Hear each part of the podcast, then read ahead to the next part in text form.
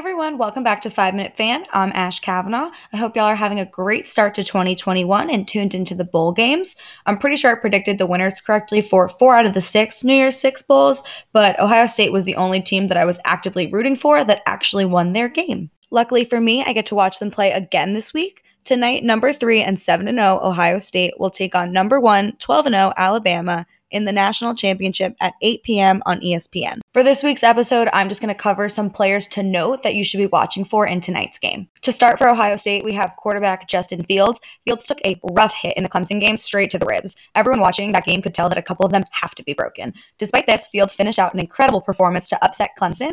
Fields completed 19 of 23 passes for 329 yards and five touchdowns with just one interception. Justin Fields is just a great dual threat quarterback. He obviously has a crazy precise throw, but can also run the ball himself. He keeps defense on their heels because they aren't sure exactly what he's going to do since he can do it all.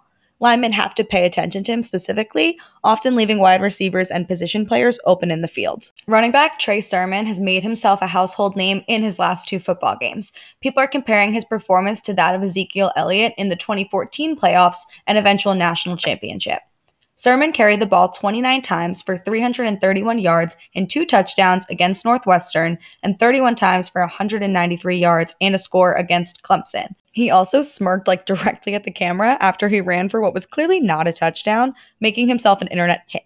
Sermon knows how to patiently read the movements of the defense and gets himself through those holes. If the last two games are any indication of how he'll play tonight, Alabama should be worried. Those two are kind of the biggest names on the team right now, but be on the lookout for tight ends Luke Farrell and Jeremy Ruckert, who caught the first two touchdowns of the game last week, and wide receiver Chris Olave also brought in six receptions for 132 yards and two touchdowns, with his longest being a 56 yard reception. Obviously, on the Alabama side, we're going to start with Heisman winner DeVonta Smith.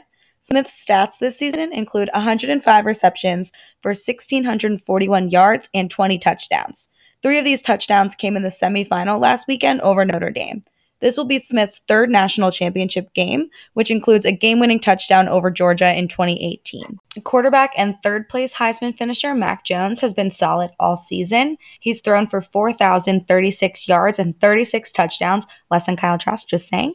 But he has a good arm and knows where to put the ball. But honestly, he also has excellent targets on his side that definitely help him out. Najee Harris became Bama's career leading rusher last month. He rushed for 178 yards in the SEC championship game for five touchdowns. He and DeVonta Smith became the first pair of teammates to each score 20 touchdowns, and a quarter of his TDs came in clutch on the third down. Harris finished fifth place in the Heisman, but also won the 2020 Doak Walker Award, which honors the nation's best tailback. If you haven't seen the video, look him up literally leaping over a Notre Dame player. But also, while you're at it, look up the video of him talking about Megan Rapinoe because Najee Harris is a women in sports hero right now. Alabama is the obvious favorite going into this game. They're in the middle of a perfect season where they have faced very little competition. They've only had one game all season that was even close.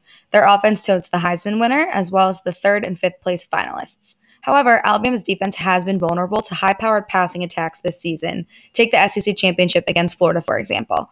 If Justin Fields can keep the ball moving, Ohio State absolutely has a shot at the upset. Ohio State also has the number two rushing defense in the country in yards allowed per game and ranks number 10 in yards per attempt. They just need to contain the Crimson Tide the way they shut down Clemson. My roommate and resident Ohio State expert is here with me. Katie, do you have anything you want to say? Bucks by a million, baby. Thanks again for listening. As always, please like, rate, subscribe, follow on social media, share with your friends, and go Bucks.